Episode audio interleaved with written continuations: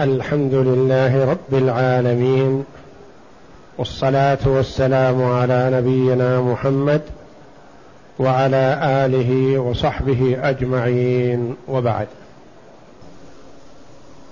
تقدم لنا الكلام على الحال الثانية من أحوال المناسخات وأنها لها ثلاثة أحوال.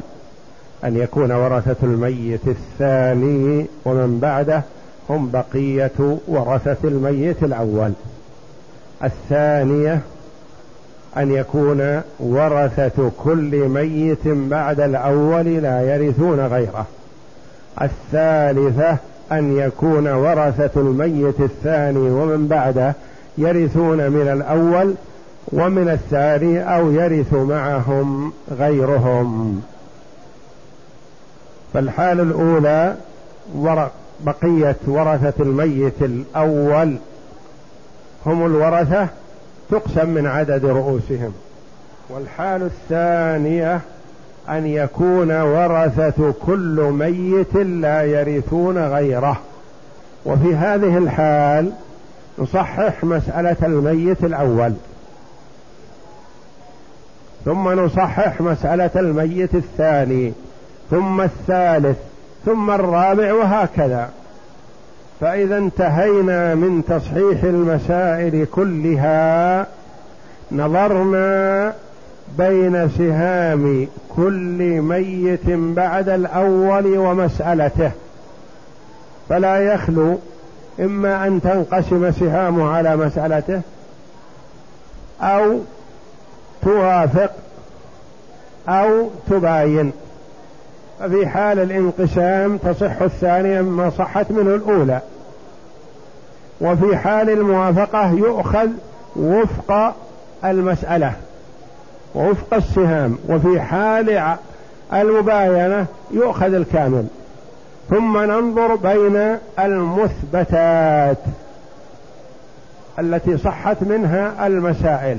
فلا يخلو من أربعة أحوال.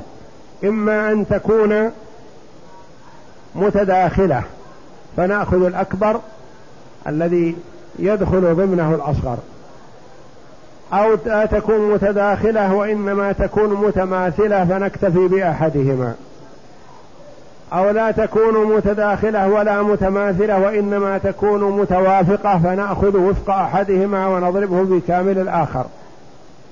أو لا تكن هذا ولا هذا ولا هذا وإنما تكون متباينة فنأخذ كامل أصول المسائل ونضرب بعضها ببعض والناتج هو جزء السهم للمسألة الأولى. يضرب بها والناتج هو الجامعة. فيقال من كان له شيء من المسألة الأولى أخذه مضروبا في جزء سهمها فإن كان حيا أخذه وإن كان ميتا قسم على مسألته ولا بد أن ينقسم. وهكذا. وسبق أن أعطيناكم مسألة التي هي هالك عن أخت شقيقة وأخت لأب وأخت لأم وعم. ثم مات العم عن أم عن أم وابنين. وماتت الأخت لأب عن زوج وابنين وبنت. وماتت الأخت لأم عن زوج وأربعة أبناء. لعلكم صححتموها إن شاء الله. نمر عليها لمن أشكلت عليه وإلا جميع التي اطلعت عليها صحيحة والحمد لله. المسألة الأولى ماذا نقول فيها؟ المسألة الأولى أخت شقيقة وأخت لأب وأخت لأم وعم. فيها نصف وسدس وسدس. إذا المسألة من ستة. للأخت الشقيقة النصف ثلاثة والأخت لأب السدس واحد والأخت لأم السدس واحد لأن الأخت لأب لها السدس تكملة الثلثين والعم له ما بقي نصف وسدسان يبقى واحد من ستة للعم. المسألة الثانية التي هي العم مات عن أم وابنين. مسألته من كم؟ من ستة كذلك لأن فيها سدس فيها سدس. فتكون من ستة للأم السدس واحد. وللابنين الباقي خمسة. رؤوسهم اثنان وهي خمسة منكسر. نضرب اثنين في ستة. أصل المسألة. فتصح من اثني عشر. فللأم واحد في اثنين باثنين. وللابنين خمسة في اثنين بعشرة لكل واحد خمسة. الأخت الأخت لأم الأخت لأب توفيت أولا عن زوج وابنين وبنت مسألتها من أربعة لأن فيها زوج له الربع والباقي للأبناء والبنت. المسألة من أربعة للزوج الربع واحد وللابنين والبنت الباقي ثلاثة ورؤوسهم خمسة وسهامهم اثنا ثلاثة منقسرة نضرب خمسة في أربعة فتصح من عشرين. فنعطيهم للزوج واحد في خمسة بخمسة. وللأبناء والبنت ثلاثة في خمسة بخمسة عشر. للابن ستة والابن الثاني ستة والبنت ثلاثة. ماتت الأخت لأم عن زوج وأربعة أبناء. مسألتها كذلك من أربعة. للزوج الربع واحد والباقي ثلاثة للأبناء ورؤوسهم أربعة. غير منقسم عليهم. نضرب أربعة في أربعة بكم؟ بستة عشر. للزوج واحد في أربعة بأربعة وللأبناء ثلاثة في أربعة باثني عشر لكل واحد منهم ثلاثة. هنا انتهينا من تصحيح أربع المسائل. المسألة الأولى الأم ثم ثلاث المسائل المتفرعة عنها. نريد جامعة. كل هؤلاء كلها نجمعها في جامعة واحدة. لكن كيف استخلاص الجامعة؟ لنا في استنتاج الجامعة واستخراجها نظران. النظر الأول بين سهام الميت الثاني ومن بعده ومسألته. فلا تخلو هذه من ثلاثة أحوال. إما أن تكون منقسمة أو تكون موافقة ولا تنقسم أو تكون مباينة. هذا النظر الأول. ننظر بين السهام والمسائل. فنقول العم مسألته وسهامه. سهام كم؟ واحد. ومسألته صحت من اثني عشر. مباينة لأن الواحد مباين مع جميع الأعداد. الأخت لأم. سهامها أو قبل الأخت لأب. الأخت لأب. سهامها واحد. ومسألتها من صحت من عشرين. كذلك مباينة. الأخت لأم. انظر في ترتيب الوفاة. ما يلزم أن تكون الميت الأول هو الذي أعلى ثم الذي يليه وهكذا يجوز. في هذه المسألة جعلنا الميت الأول هو العم وهو آخر شيء. ثم الأخت لأب فوق ثم الأخت لأم في الوسط والأخت لأم كذلك. الأخت لأم مسألتها سهامها واحد ومسألتها من ستة عشر مباينة. إذا جميع السهام مع المسائل مباينة. بقي النظر الثاني وهو المسائل بعضها مع بعض. فنقول مثلا عندنا المسائل المسألة الأولى وحدها. ما ننظر إليها الآن؟ ننظر للمسألة الثانية. المسألة الثانية صحت من اثنى عشر. المسألة الثالثة صحت من عشرين. المسألة الرابعة صحت من ستة عشر. ننظر. نقول الاثنى عشر مع العشرين مع الستة عشر. اثنى عشر وعشرون وستة عشر. إذا ننظر بينها. تتفق هذه كلها في الربع. تتفق في الربع لأن الاثنى عشر لها ربع وهو ثلاثة والعشرون لها ربع وهو خمسة والستة عشر لها ربع وهو ستة. وهو أربعة. نقول نضرب ربع أحدهما في كامل الآخر مثلا فيما بينها. فمثلا العش... الاثنى عشر مع العشرين ربع هذه مع ربع هذه مع كامل الستة عشر. ربع الاثنى عشر كم؟ ثلاثة. وربع العشرين كم؟ خمسة خمسة. نضرب ثلاثة في الخمسة كم؟ باثنى عشر. ثلاثة في خمسة بخمسة عشر. نضربها في كامل العدد الأخير الستة عشر.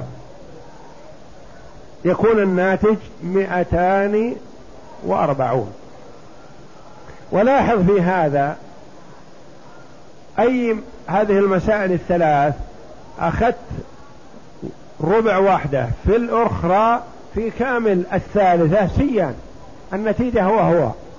قلنا ربع اثنى عشر في ربع العشرين في كامل الستة عشر. مثلا ربع الستة عشر في ربع العشرين في كامل الاثنى عشر. كل واحد.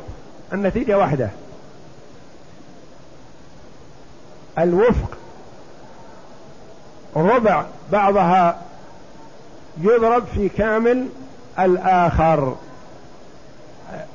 خرج من نتيجة الضرب هذا اللي هو ربع الاثنى عشر ثلاثة في ربع العشرين خمسة.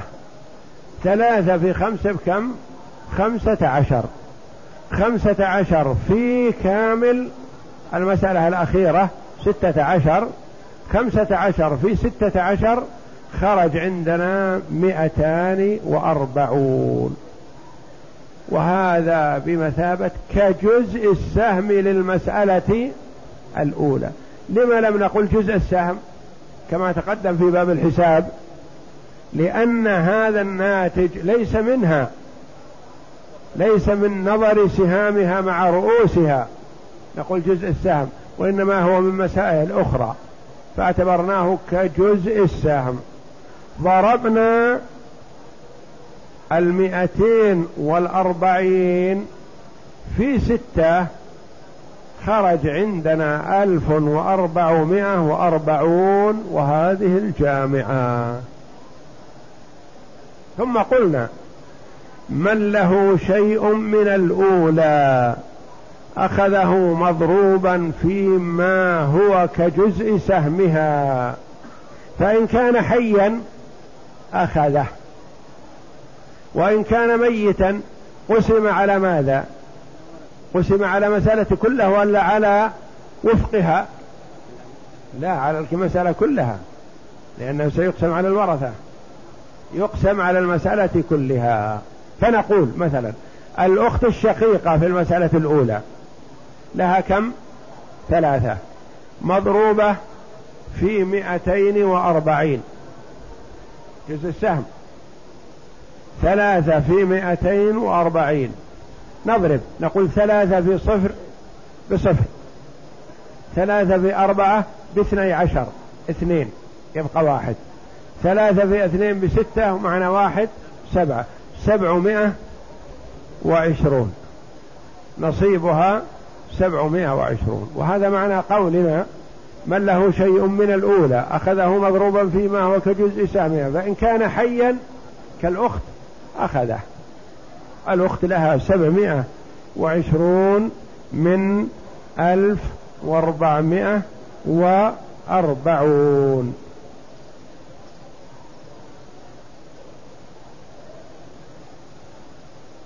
تأمل عقلا الأخت الشقيقة لها نصف المسألة الأولى.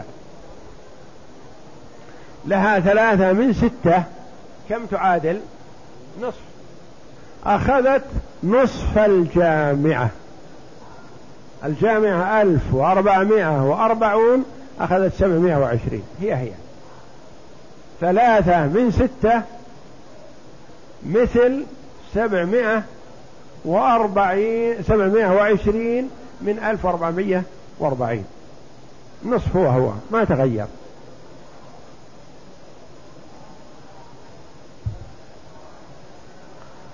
الأخت لأب. العم أولا لأنه هو الذي بالترتيب الجدول هو الذي مات أولا. العم له كم؟ له واحد. في مئتين وأربعين. بكم؟ بمئتين وأربعين. مئتين وأربعين تقسم على كم؟ على اثني عشر التي هي نهاية المسألة. اثني عشر. مئتين وأربعين على اثني عشر يكون الناتج عشرون. إذا قسمت مئتين وأربعين على اثني عشر صار الناتج عشرون. عشرون هذه ماذا تكون؟ كجزء السهم للمسألة الثانية. نعطي الأم. الأم لها اثنان. في عشرين بأربعين. الابن الأول له خمسة في عشرين بمئة. الابن الثاني له خمسة في عشرين بمئة.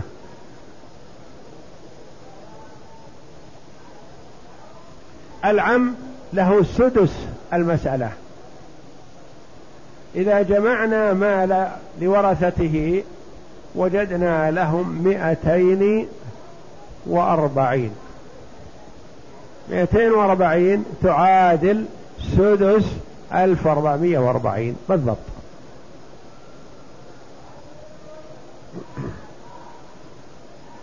بعد هذا الأخت لأب. سهامها كم؟ واحد. يضرب في كامل جزء السهم للمسألة الأولى. واحد في مئتين وأربعين بكم؟ بمئتين وأربعين. مئتين وأربعين نقسمها على ماذا؟ نقسمها على عشرين. التي هو هي مصح المسألة. ناتج 240 إذا قسمت على 20 نتج 12 وهذا بمثابة جزء السهم للمسألة الثانية. فنعطي الورثة. نقول للزوج خمسة في اثني عشر بستين. ولل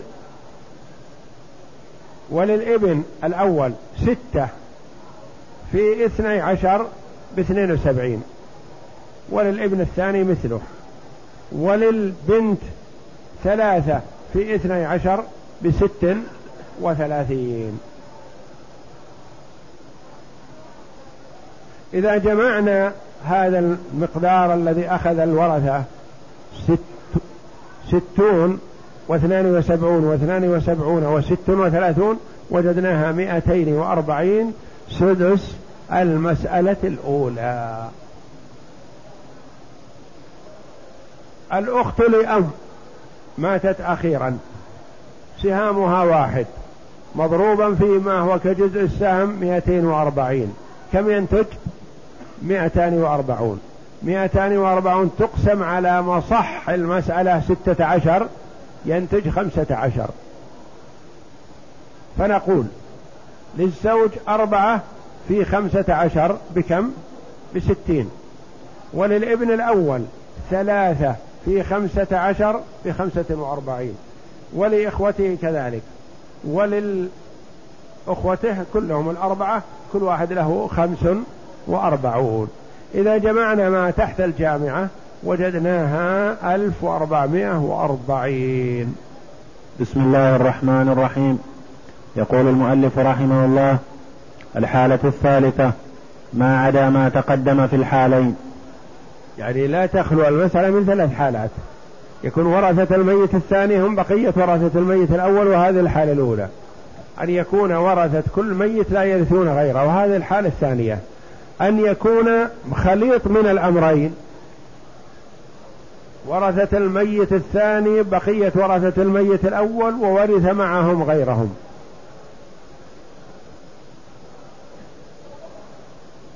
فهذه هي الحال الثالثة. وتختلف عن الأحوال عن الحالين السابقين. الحالة الأولى تجمع المسائل كلها في مسألة واحدة ومصح واحد. الحال الثانية تجمع المسائل كلها في جامعة واحدة. الحال الثالثة كل مسألة بعد التي قبلها يكون لها جامعة أخرى. فإذا كان الأموات اثنان فتكون جامعة واحدة. إذا كانوا ثلاثة فيستخرج الميت الثاني الثالث جامعة ثانية. إذا كانوا أربعة تكون الجوامع ثلاث. إذا كانوا خمسة تكون الجوامع أربع الميت الأول والذي بعده بجامعة. ثم كل ميت يأتي فيما بعد في جامعة أخرى. فتجعل للميت الأول مسألة وتصححها إن احتاجت إلى التصحيح. هذا كما تقدم ما يختلف. نعم. ثم تجعل للميت الثاني مسألة أخرى وتصححها إن احتاجت لذلك. هذا مثل ما تقدم ما يختلف. ثم تأخذ سهام الميت هنا تكمل هاتين المسألتين قبل أن تنظر إذا كان في أموات آخرين. ثم تأخذ سهام الميت الثاني من المسألة الأولى وتقسمها على مسألته. فلا تخلو من ثلاث حالات. سهام الميت الثاني من المسألة الأولى على مسألته. نعم فلا تخلو.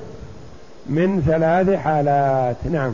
إما أن تنقسم سهامه من المسألة الأولى على مسألته وإما أن توافق وإما أن تباين. فالأولى إذا انقسمت سهام الميت الثاني على مسألته صحت المسألة الثانية مما صحت منه المسألة الأولى فلا تحتاج إلى عمل. نعم. مثاله. يعني نفس مصح المسألة الأولى يكون هو الجامعة للمسألتين لأن السهام منقسمة. نعم. مثاله زوجة وبنت وعم. كما في الجدول تحت. زوجة وبنت وعم. فلم تقسم. فلم تقسم التركة حتى ماتت البنت عن زوج وابن فالمسألة زوج وابن. نعم. عن زوج وابن فالمسألة الأولى من ثمانية. للزوجة الثمن واحد وللبنت النصف أربعة. والباقي ثلاثة للعم. نعم. والمسألة الثانية من أربعة للزوج الربع واحد. لأن فيها زوج وابن. نعم. للزوج الربع واحد والباقي للابن. وسهام البنت من الأولى أربعة. سهام البنت من الأولى أربعة لأن لها النصف. نعم. فتنقسم على مسألتها مسألتها من أربعة فتنقسم. نعم. فلا يحتاج إلى عمل. وهذه صورتها في الجدول. يعني أخذنا مصح الأولى وجعلناها جامعة. ثم قلنا السهام البنت من المسألة الأولى أربعة قسمناها على مسألتها أربعة نتج واحد. هذا بمثابة جزء السهم للمسألة الثانية. ثم نقول من له شيء من المسألة الأولى أخذه بحاله؟ ما تغير. الزوجة لها واحد تأخذه من الجامعة. العم له ثلاثة يأخذه من الجامعة. البنت لها أربعة. أربعة. في واحد بأربعة. قسمناها على مسألتها أربعة. كم نتج؟ نتج جزء السهم واحد. نقول لزوجها واحد في واحد بواحد ولابنها ثلاثة في واحد بثلاثة. نعم. وكيفية العمل أننا وضعنا في الجدول الأول طولا الورثة للميت الأول وفي الجدول الثاني إزاء كل واحد منهم سهامه من المسألة الأولى ومكتوب فوقه ثمان. هي نصح المسألة الأولى. وفي الجدول الثالث مكتوب تاء أمام البنت علامة على على الموت. ومكتوب تحته في جدول متصل به من أسفل ورثته. وفي وفي الجدول الرابع سهام ورثة الميت الثاني من مسألته إزاء كل واحد منهم ومكتوب فوقه أربعة. هي أصل مسألة الميت الثاني. وفي الجدول الخامس إذا إزاء كل واحد من الورثة نصيب نصيبه من الجامعة ومكتوب فوقه ثمانية. هي الجامعة. ومكتوب فوق الثمانية أصل مسألة الميت الأول ثمانية. هي وفق المسألة الثانية ومكتوب فوق أصل مسألة الميت الثاني واحد هي وفق سهامه. أنا ما فيه وفق. ومكتوب فوق الثانية أصل مسألة الميت الأول. ومكتوب فوق الثمانية أصل مسألة الميت الأول. التي هي أصل مسألة الميت الأول هي الثمانية. و... ومكتوب فوق أصل مسألة الميت الثاني واحد هي وفق سهامه. سهامه مع مسألته. يعني مسألة الميت الثاني كتب فوق أصل مسألته واحد التي هي الوفق يعني نتيجة قسمة الأربعة. على الأربعة نتج واحد. و آه أنتم صححتوا في السطر الثاني ومكتوب فوقه أربعة هي أصل مسألة الميت الثاني. ترى مكتوب عندكم؟ ومكتوب فوق أصل مسألة الميت الثاني واحد التي هي وفق المسألة الثانية. والحال الثانية إن شاء الله في الأسبوع القادم إن شاء الله. والله أعلم. وصلى الله وسلم وبارك على عبده ورسول نبينا محمد وعلى آله وصحبه. السائل يقول يسافر والدي يوميا ثلاثة وثمانين كيلو ويرجع من هذا الذهاب بعد الظهر فيدركه وقت الظهر والعصر وهو في الطريق. فإذا أدركه وقت الظهر فله أن يجمعه مع العصر لأن المسافة هذه مسافة قصر 83 كيلو. فلا حرج عليه بالجمع إن شاء الله. يقول أعمل مندوب مبيعات وموعد, وموعد الدرس يكون أثناء الدوام وعندما أحضر الدرس وأخر ساعات, ساعات الدوام بمقدار الدرس فهل علي شيء في ذلك؟ نرجو منكم التوضيح. إذا وافق صاحب العمل على هذا فلا بأس. وقد لا يوافق لأنه يكون فيه ضرر عليه. لأن مثلا كونك تفوت وقت مناسب للبيع وتعوضه في وقت آخر غير مناسب للبيع. فلا بد في مثل هذا أن يكون باتفاق بينك وبين صاحب العمل. لأن مثلا كونك تغلق المحل بعد المغرب لتحضر الدرس مثلا ثم تجلس في المحل بعد صلاة العشاء مثلا تعوض عن هذا ساعة ونصف مثلا أو أقل أو أكثر مثلا ربما لا يكون الوقتين متساويين. فلا بد من الاتفاق مع صاحب العمل على هذا فإن رضي وإلا فتواظب على عملك.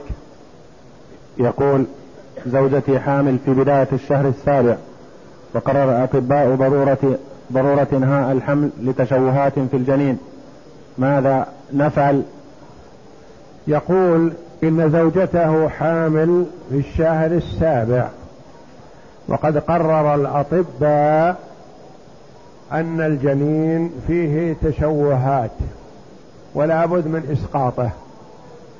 أولا نعلم أنه لا يجوز إسقاط الجنين بناء على قول الأطباء فيه تشوهات لأن فيه في مبدأ التكوين يختلف عن حال الخروج فقد يكون فيه أشياء قبل خروجه وعند خروجه يتم الله جل وعلا الأحوال على أحسن ما يرام فيخرج الجنين سويا معافى. والجنين وجد ونفخ فيه الروح فلا يجوز إسقاطه. إنما الإسقاط كما قال بعض العلماء رحمهم الله يجوز إسقاط النطفة قبل أربعين يوما بدواء مباح.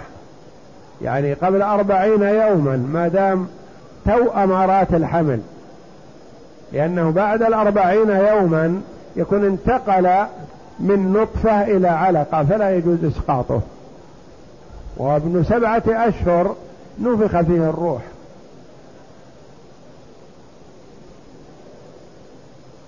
فإن سقط بعد نفخ الروح فيه ميت يغسل ويصلى عليه لأنه نفس له روح.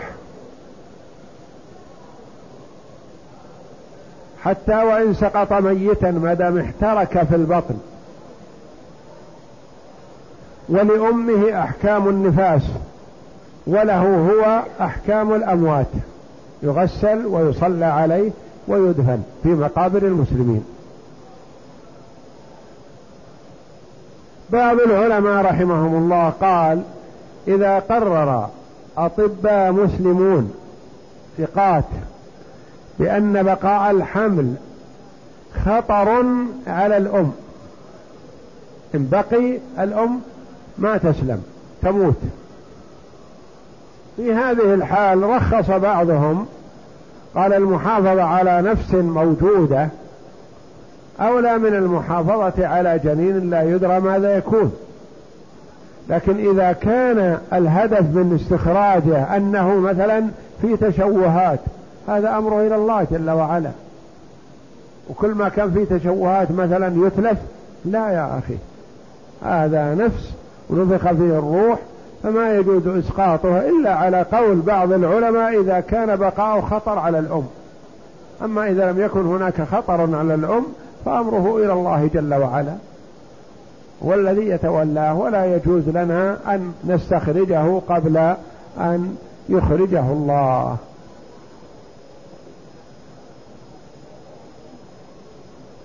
ويقول هل يصلى على الجنين في حال نزوله؟ نعم. ما دام أنه نفخ فيه الروح يصلى عليه. صلاة حاضر أو غائب لا يصلى عليه صلاة الحاضر ما يصلى عليه صلاة الغائب حاضر هو. يكفن ولو أنه بقدر الكف أو أصغر. يكفن ويصلى عليه ما دام نفخ فيه الروح. فالجنين في حال سقوطه له أحكام ولأمه أحكام. إن سقط قبل أن يتبين فيه خلق إنسان يعني قبل ثمانين يوما. فهذا ليس له أحكام الأموات وليس لأمه أحكام النفساء بل يجب عليها حتى لو سقط ونزل منها الدم أن تصلي. وتتخذ وقاية تمنع نزول الدم وتصلي. إذا سقط الجنين بعد الثمانين يوما يكون غالبا تبين فيه خلق إنسان ظهر فيه يد رجل وجه رأس هكذا. هذا لأمه أحكام النفاس وليس له أحكام الأموات لأنه ما نفخ فيه الروح. يعني من ثمانين يوم إلى ما قبل مئة وعشرين يوم.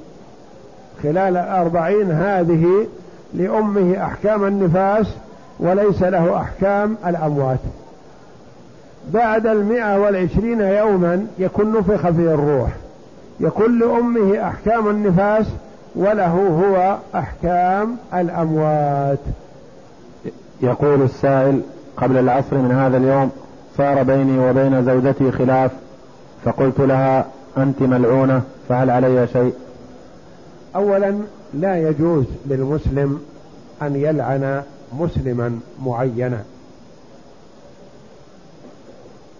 اللعن هو الطرد والإبعاد من رحمة الله. ورد في الحديث أن المرأة إذا لعن شيئا فإن كان مستحقا للعنة أصابته وإن كان غير مستحق رجعت إلى من أصدرها رجعت اللعنة على المتكلم فيها. فلا يجوز مثل هذا الكلام وعليه أن يستغفر ويتوب إلى الله جل وعلا ولا يعود لمثل هذا الكلام. ولا يعتبر هذا طلاق ما يعتبر طلاق لأنه شتمها أو لعنها فلا يعتبر هذا طلاق.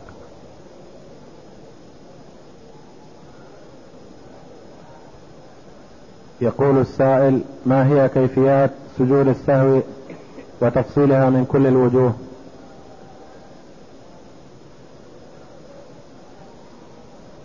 أقول كيفيات سجود السهو بالتفصيل من كل الوجوه.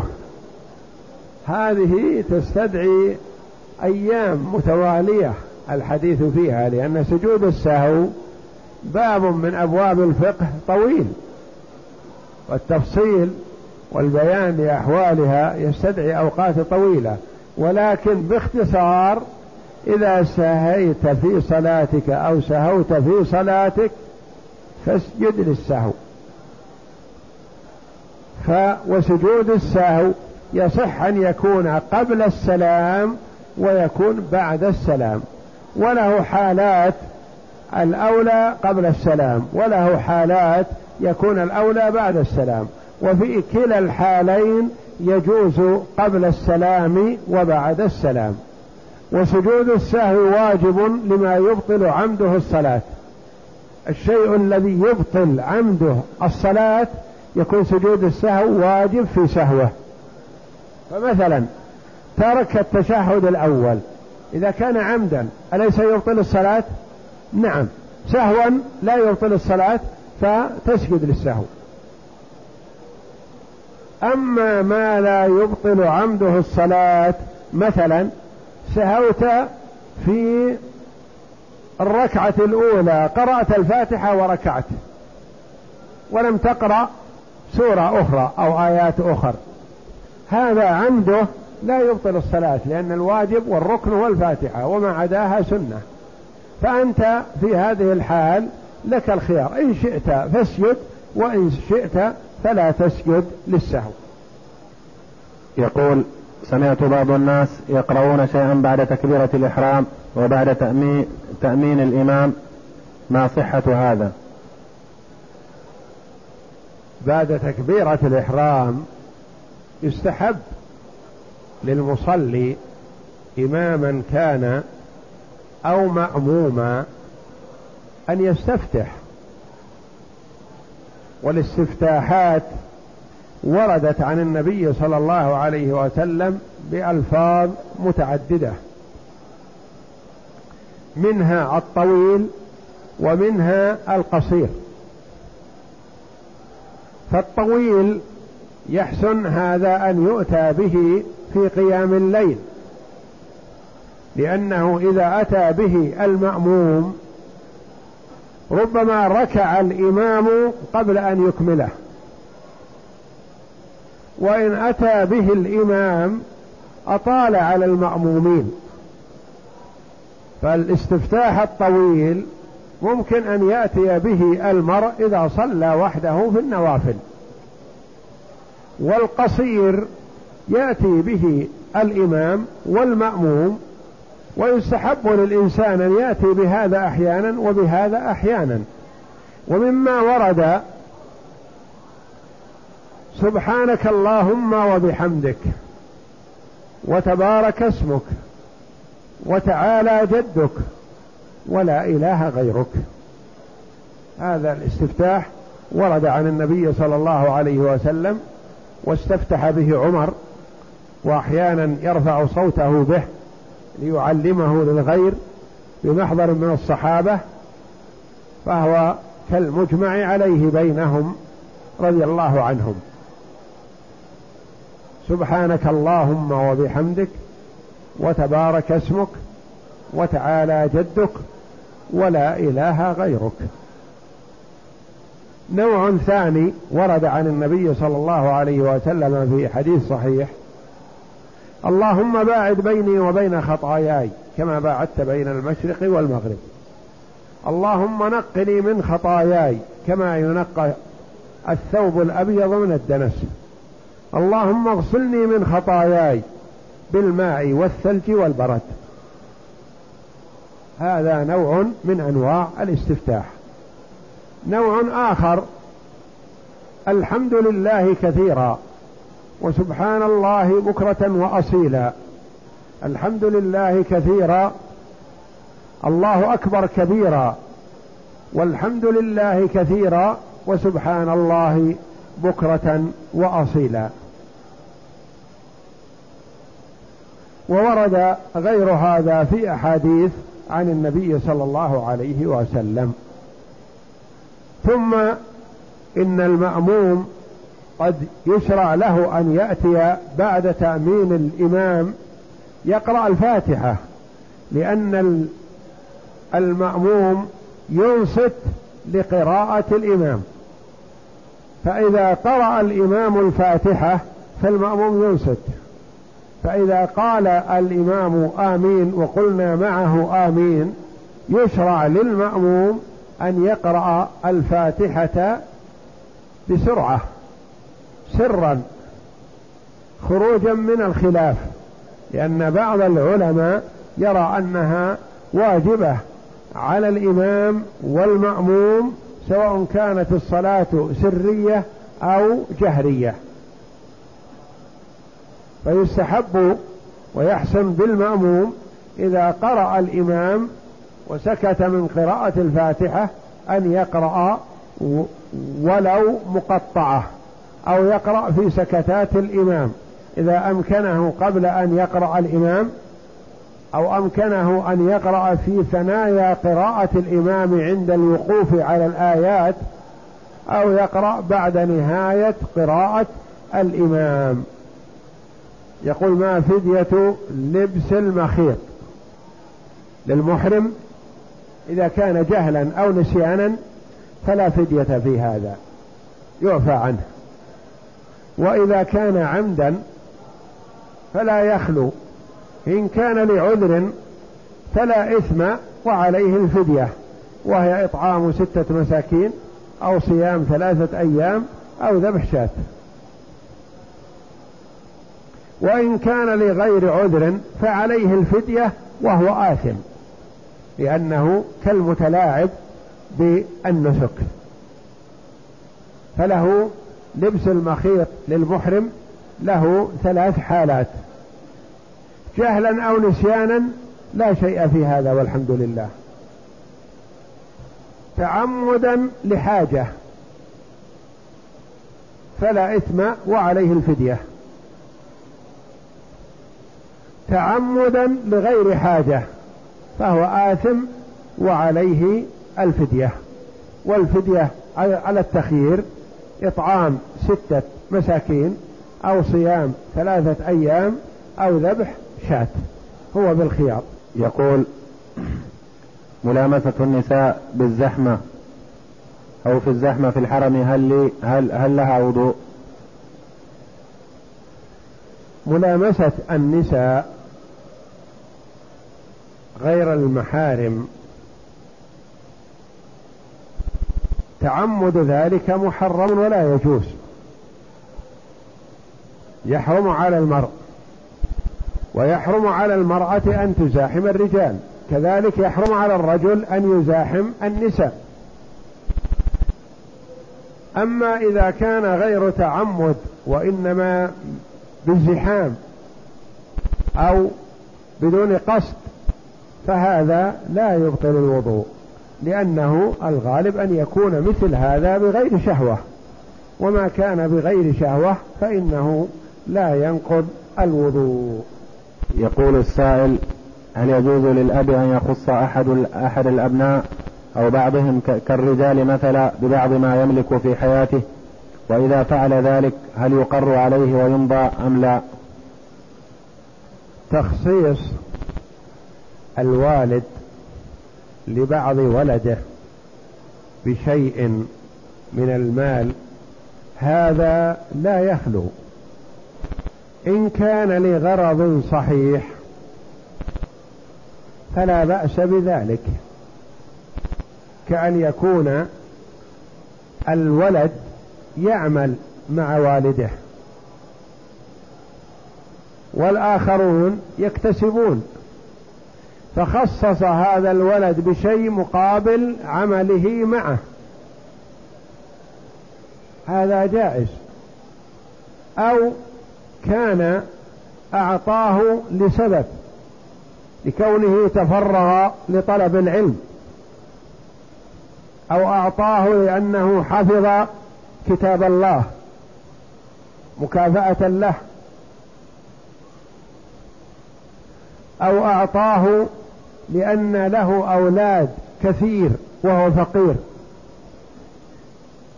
أو أعطاه لأنه معاق بعاهة تقلل من كسبه وعمله فميزه لهذا السبب. فلا بأس بهذا كله. أما إذا كان أعطاه على سبيل التخصيص والتمثيل محبة له أو من أجل أمة.